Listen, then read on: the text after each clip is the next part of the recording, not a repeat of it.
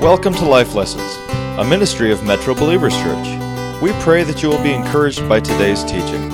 And now, our guest speaker.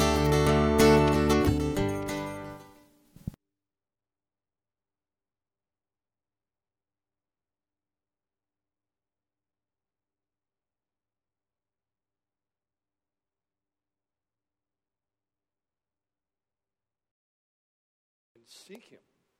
He won't be far from us, right? So again, we're we're continuing in the story, and uh, just to kind of summarize, one thing I do just want to make sure we're aware, and Matt kind of iterated this last week, is that we're going through the story, and it is a story version, abridged version of the Bible. Okay, this doesn't replace this. This is basically kind of supporting this, or you know, there's in the Bible it's taken the overview story of what God is doing through people and what he, what he started, how things fell apart, how things are being redone, created through a group of people, now through Christ, and now through us, right? This is what's happening. Um, but there's going to be things in here that you won't have in here. You know, like the book of Leviticus, it has all these laws, or um, the books of wisdom, which is Psalms, Proverbs, they're not in here. And this is just to contain, again, the story. The goal is that you understand that there is a plan going on, there is a story, and there's always an end to the story, and that your story is fitting into that, right? So, again, we were, we're in different movements. The first movement was the garden. And now we're into what we're speaking in today is the, the movement of the nation. God decides, I'm going to start working through a group of people to, who can share, uh, represent who I am, show my likeness, share my word, my hope, and then eventually through that people provide even a more specific means of delivering people and bringing them back to Him. And that's Christ. So, and then through the church, and then back to the garden again where things were. It all started because, uh, this is a good reminder to me, and I hope it is to you. It all started because we have a choice. In the garden, we say, well, Why did this happen? Why did God let this happen? For us to be lovers of God and for love to be love, you have to be, it has to be a part of the will. You have to decide it. And so the decision was made by Adam and Eve to disregard God, to disobey Him, to believe the lie, and to believe that God didn't love them and was holding out on them. So we always have to have that, that opportunity to say yes or no. And so that decision is with you today, like Ken was talking about. That decision is for you today, yes or no. And ultimately, when things come back to as they are, everyone will have to make the decision. They'll know how to handle their will, they'll understand the truth, and uh, be eternally with Jesus. So, but let's, let's pray today as we're getting into this chapter. This is about the book of Ruth. Let's just pray that God opens our hearts. Heavenly Father, we thank you for the story, the story of Ruth and how you are speaking to us and reaching out to us. Lord, life can be hard, and life can be a big disappointment. There can be some pretty rough things.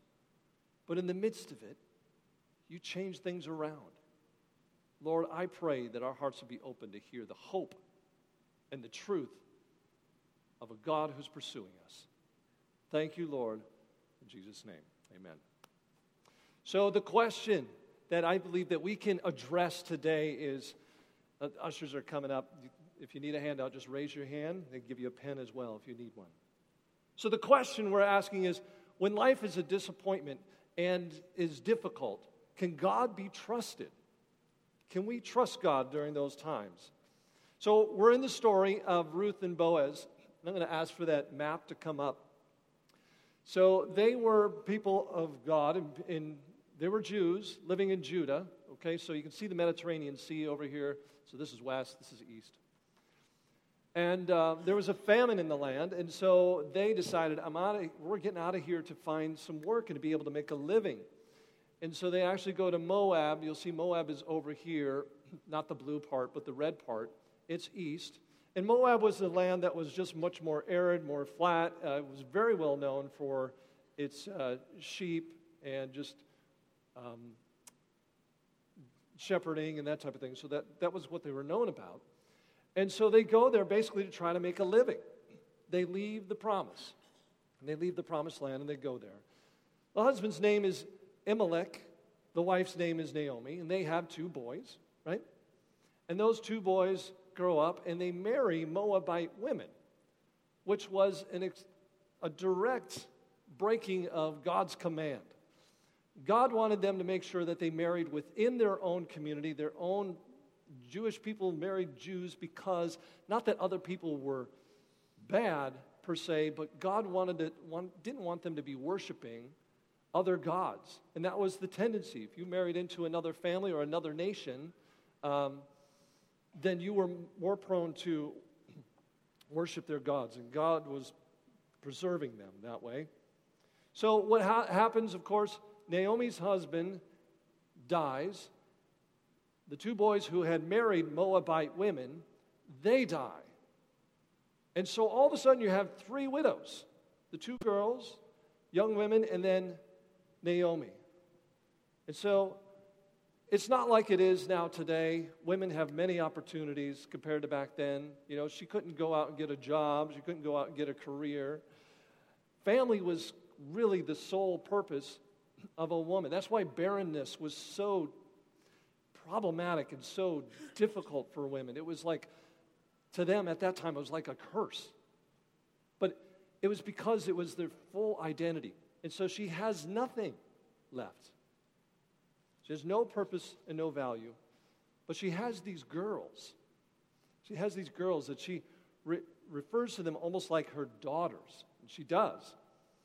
And so she's in a terrible place, Naomi is. And so she speaks to these girls and says in uh, Ruth chapter 1, verse 12, we're reading, says, Return home, my daughters. I am too old to have another husband. That's how much they liked her, as they wanted to stay with her. I'm too old to have another husband, even if I thought there was still hope for me, even if I had a husband tonight. And they gave birth to her sons. Would you wait until they grew up?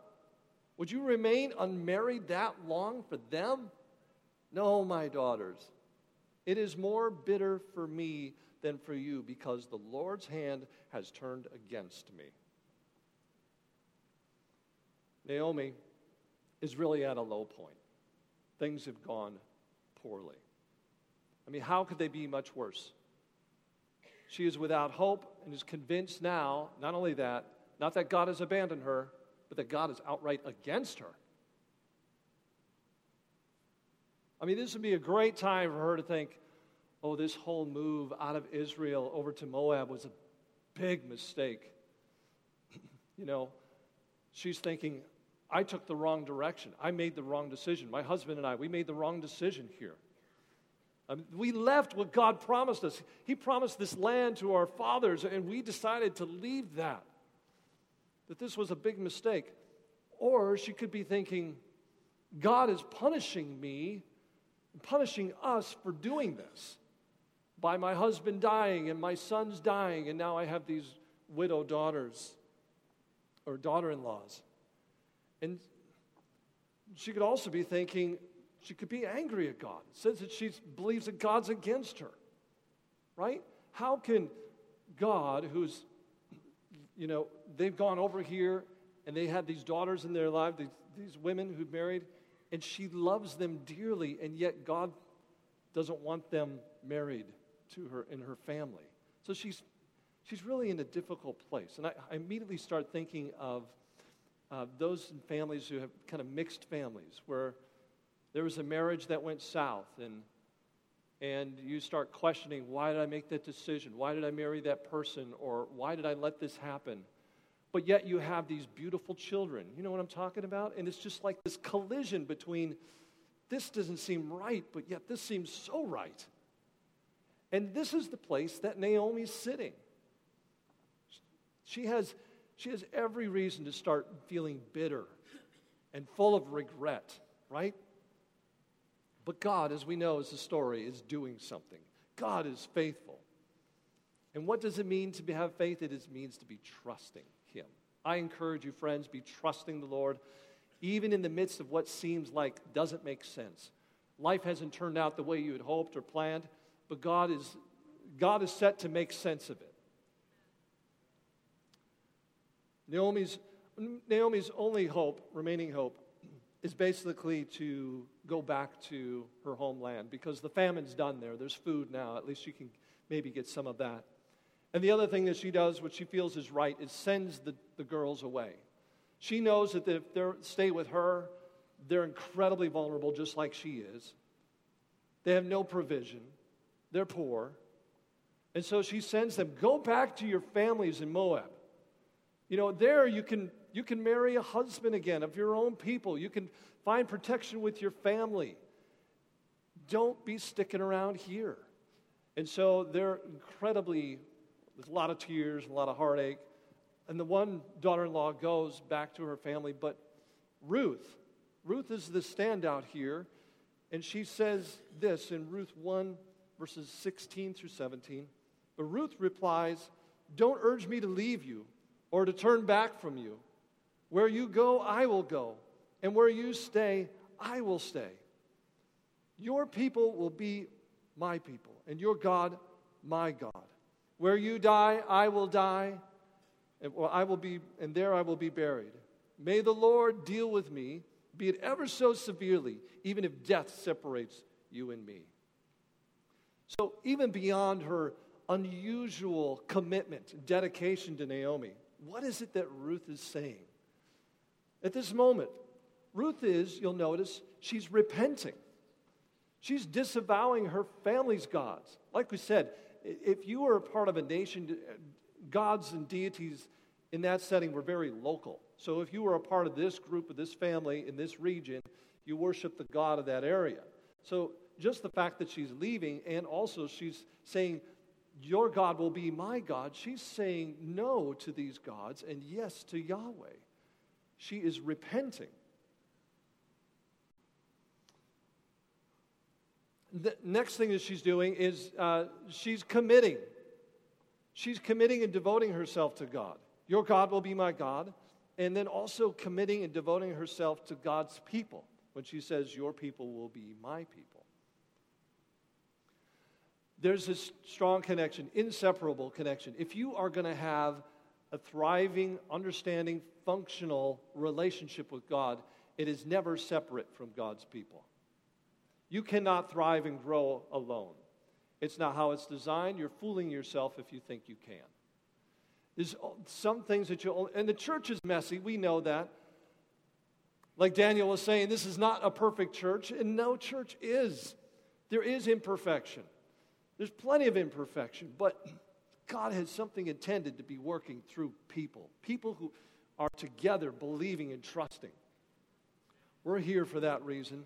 And so notice that she recognizes that. Your people will be my people. The third thing that she's doing is that she's acting in faith. God loves when people are moving out in faith. And Ruth is doing this. She's leaving her own land. She's going as a young woman, going with a, an older widow who has nothing, going into enemy territory. So Naomi might have been vulnerable, but Ruth is going to be all the more vulnerable. You know what happens when a strange woman walks into a land with, remember, this is the time of judges. We just read that last week, where everyone's doing what they think is what they want to do, what they think is right. It's kind of ruthless here in Israel, and there's wicked men. And so this young woman is going there in enemy territory because she is, believes that God's going to meet them. This Yahweh is going to protect them. She is acting in faith. And you see that story a lot. You know, this, this acting in faith, like Abraham, he disavows his family gods. He left Ur and went all the way to where he went to. He wasn't knowing where he was going, he just went.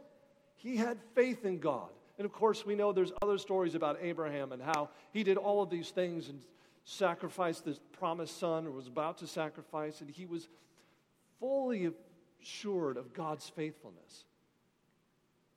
God loves the people of faith, loves it when we trust Him for things that seem impossible. Remember the, the, um, the spies who went into the promised land?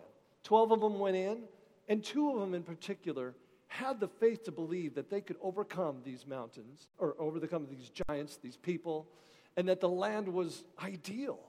They had faith, and they were the ones who could go into the promised land.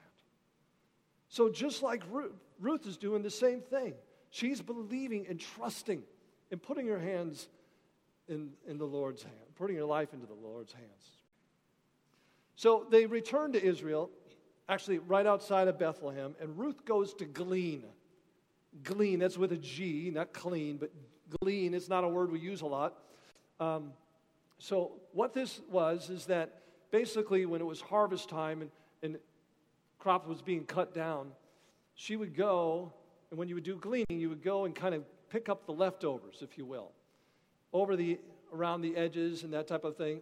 And in fact, God had intended, he, God cares for the poor, God cares for the needy, those who are widows, those who are orphans, and He made it a rule and a law that farmers essentially, when you go to harvest, you don't harvest every bit.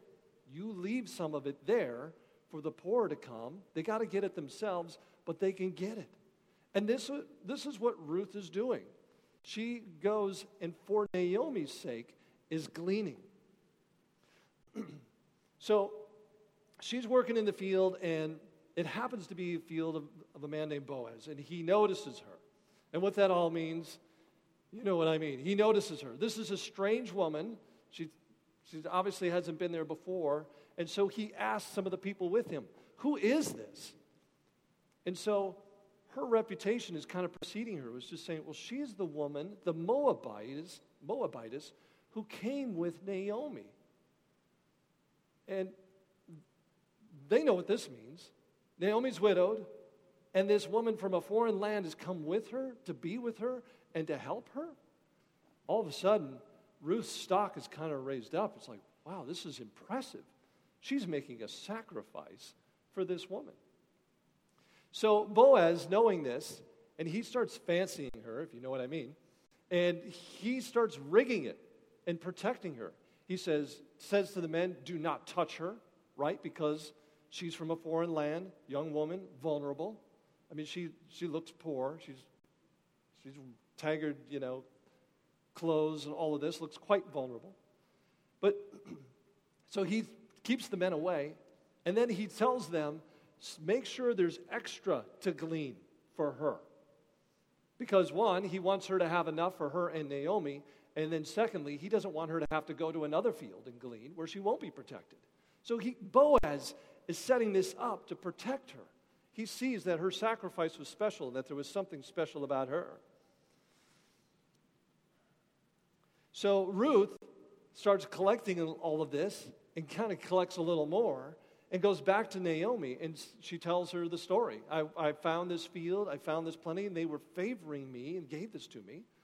And she says, Well, who's, who's the person? She says, Well, it's Boaz, this man named Boaz.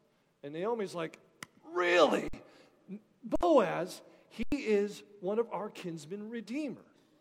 So, kinsman redeemer, that's, that's something we should explain a little bit about.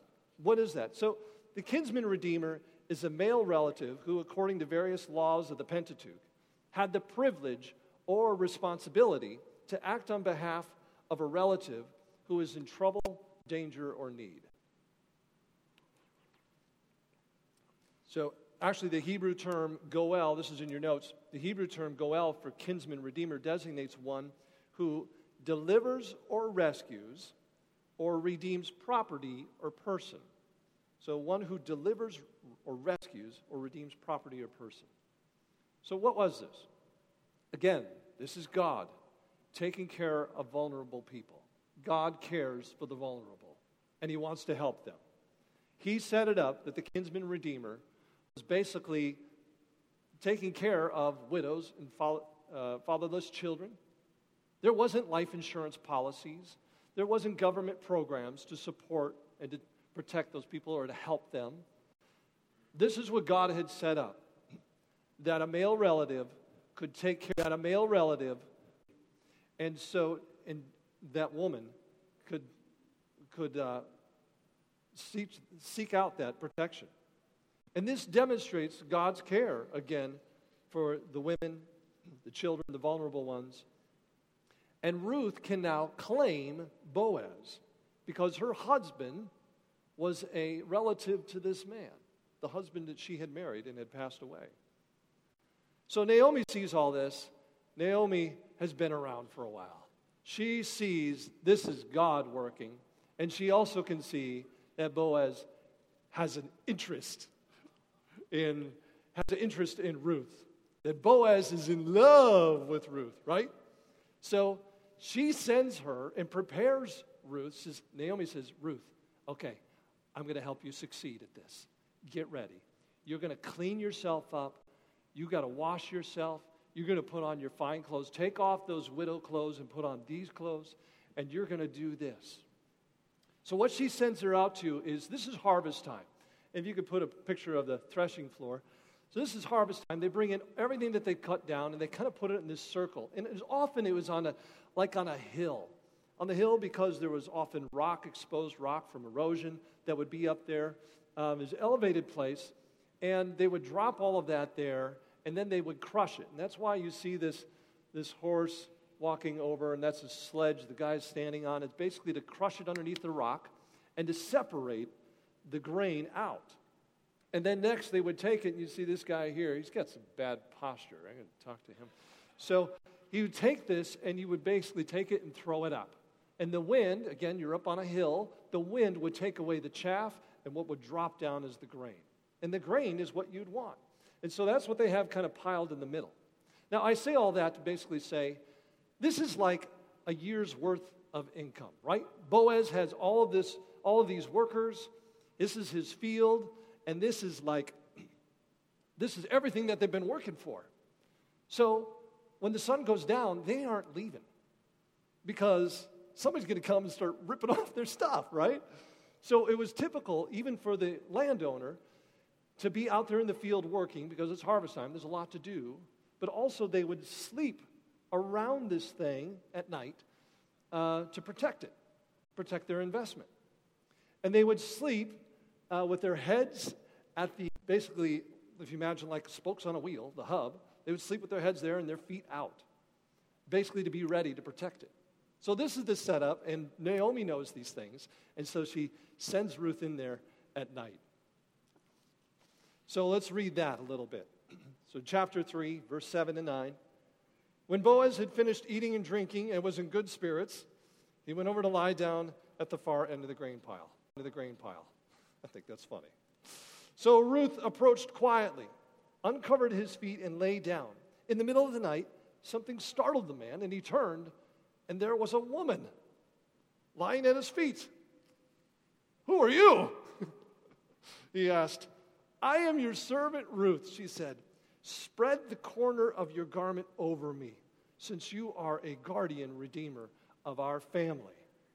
Now, this may sound kind of forward, right? yeah, sounds risque. You know, I think of the cover of those novels, you know, romance novels where Boaz has hardly anything on. He's got these big rippling muscles, and there's Ruth just like, ah. So it's not quite like that. She's not propositioning or anything like that. She is actually making a formal request to marriage. By uh, asking him to put the garment over her is basically her request. She is doing what Naomi had directed her to do. She's directly going up to him and claiming him, claiming his, You marry me. this is how, this is what was happening.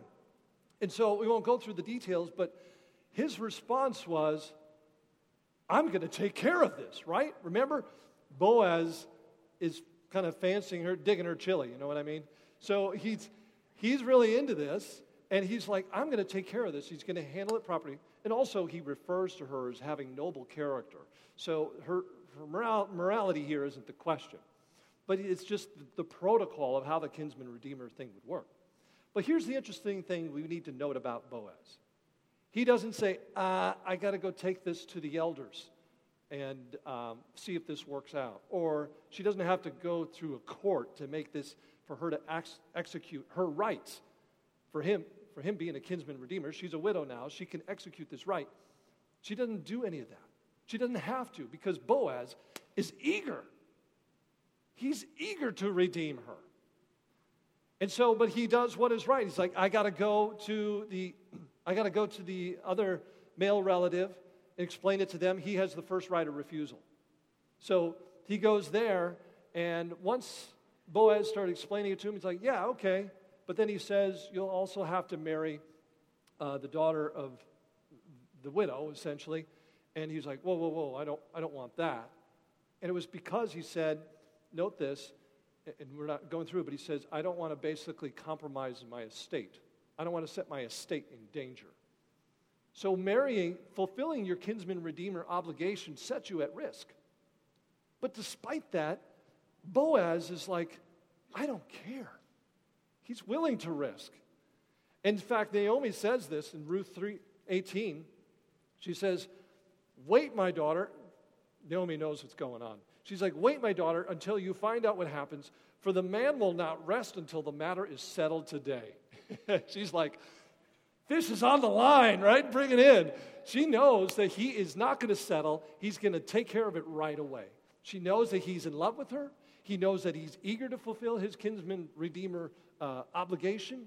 It's not obligation to him. He is privileged to do this, and he's not going to rest. So, what do we gather from all of this? I think there's some lessons we can gather from this story that tells us about God and ourselves. First of all, the Lord desires to restore all people to himself. Remember, Ruth is an outsider. She's not an Israelite. She's not due the promises of God. She is a Moabitess. But yet, God is bringing her in, He's bringing her into that circle.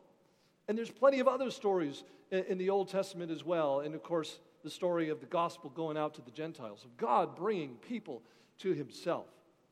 People who are not in the in crowd or not, uh, who are outsiders. God welcomes those outsiders who are basically like she was repentant, committing herself to God, and acted in faith. The second thing I think we learn is our hard times are our greatest opportunities. Well, you say, what do you mean? It's the greatest opportunity for God to show Himself. It's the greatest opportunity for us to have faith in God, which is really what He desires. He praised Abraham. He said, even though he said, Abraham, uh, he was made righteous because of his faith, essentially. That God counted it to him as righteousness. so, the hard times. So, again, in, in, Naomi's situation, we made a wrong decision to, go to move to Moab. Maybe she thought that.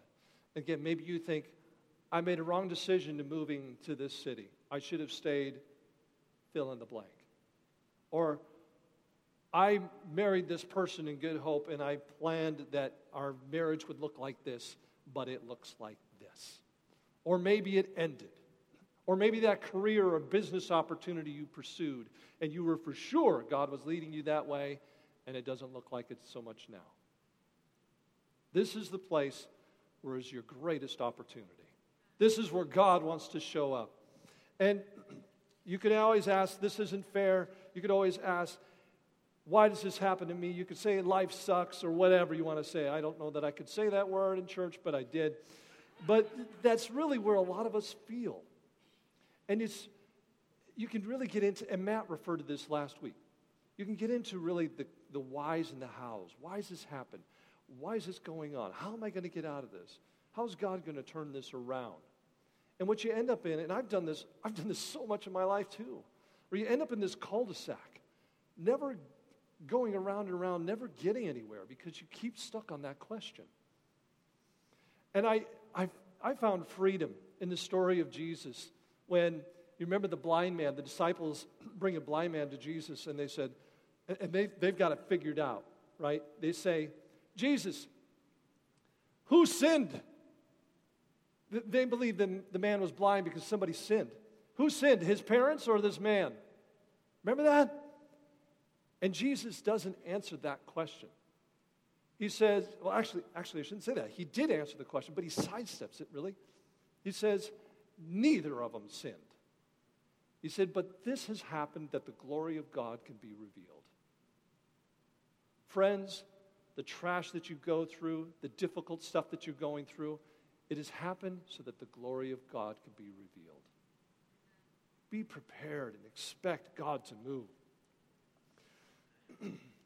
Next thing we, uh, we learn is that God blesses anyone who humbles themselves and puts their faith in God.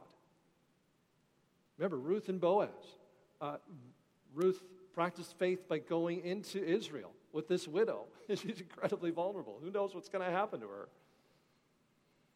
Um, and look what happened to, because of that. Ruth and Boaz had a son who had a son who had a son who was King David, who had his descendants was our Lord and Savior. This woman who an outsider who practiced faith in God was blessed this way and is now she's part of our our ancestors in faith. Same thing with Rahab the prostitute. You know what prostitutes do for a living? Okay, I want to answer that. So she's a prostitute, but yet she acts in faith, protecting God's people, and she is Boaz's mother. You see what's going on? God doesn't look for perfection, He looks for humble people. He looks for people who are willing to repent. And Rahab is doing that. Hebrews, later, the writers in Hebrews are praising Rahab, the prostitute, as an ex- example for us about faith. I think that's cool. That's puzzling, but that's cool. Next thing we learn is that God calls us to sacrificial love. Ruth, again, goes into enemy land with his widow, and she could have found a, new husband in her own, with her own people. She could have been safe and secure there, but she didn't. She loved Naomi so much that she followed her and sacrificed basically her well being. Boaz, compromising his own estate for her uh, to fulfill his kinsman redeemer obligations and to love her. And so he does this sacrifice. Whereas that other, uh, that other adult in the family, the male, he, he's like, I'm not going there. I don't want to risk my stuff. Boaz is willing to risk. Boaz is willing to redeem her. I'm going to, on the next point, I'm going to ask the band to come up as we prepare here to close. The last point is we need a kinsman redeemer. So we too, like, like Ruth, we're in, we are enemies of God. We're Moabites, enemies to Israel, if you will. But we're enemies of God, worshiping our own gods. Yes, we don't have little idols or anything like that, but we, in a way, we do end up worshiping other things. It could be fill in the blank career success, how you look, who you're married to, what school you go to, or um, your children looking awesome and excelling in every way. We have these little gods, and God says that uh, He wants to be worshiped. We should be worshiping Him alone. And we may even have some decisions that have turned out to be big mistakes or that we're pretty ticked off about. And what we read in this story, Ruth and Naomi were in the same situation. But they repented, they committed to God, and they moved forward in faith. And what happened? That was how she met her kinsman redeemer. Friends, you know who I'm referring to. Jesus Christ is like Boaz. He's the one who can fulfill the obligation to provide you that security. Everything that went wrong, he can start to begin to make right. And he's not reluctant, he's not bothered that you came by. He is eager, like Boaz was. He's going to take care, he's not going to rest until this matter is set today. Today is the day. The scripture says that today is the day for salvation. Don't be waiting. Don't be messing around with life, waiting, thinking you can figure it out yourself. You need a kinsman redeemer. You need your life bring back to value, and he does that. We've referred to, we were singing it earlier today, and I just have been thinking about it all week. Jesus is eager and he's desperate to meet you. He's desperate to be basically that, that groomsman that takes you as his bride. We, we, we were talking about it earlier where he leaves the 99 for the one. The one is that precious. I believe that there are some ones here today. He is pursuing you. He's taken the risk like Boaz has. He's taken the risk and is leaving the 99 to pursue you. This is our kinsman redeemer. This is our Jesus Christ. And if you, and what I'm encouraging you to do is to do like Ruth did claim him. Tell him, claim him, and say, Take your garment and spread it over me. Take it over and spread it over me. The scripture talks about how his, like his wings are over us to protect us and huddle us in. Would you stand with me as we, we pray?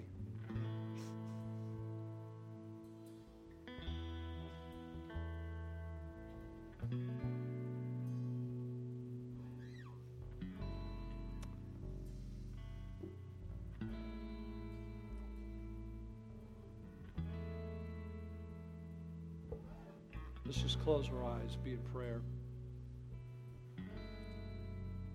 I just want to recognize if anyone here feels that call to receive the Lord in his redemptive power, to welcome you and to help you start make help life make sense. If that's you, you could just raise your hand, just join in this prayer. We're all going to pray together. Let's just all pray. Lord Jesus, be my Redeemer. Spread your garment over me and take me as your kinsman redeemer. So that, Lord, I will be blessed as you desire me to be blessed. I repent, I commit, and I believe in faith that you are my Redeemer.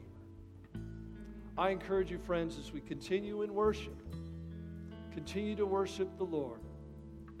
We have people on the side here if you wish to pray with somebody about some of the things that God's working on your heart. There's communion table over there. You can have a time just with you and the Lord. Or there's um, even um, candles there, basically as offering a prayer to the Lord. It just it symbolizes a prayer that goes up to the Lord. So let's continue to worship experience the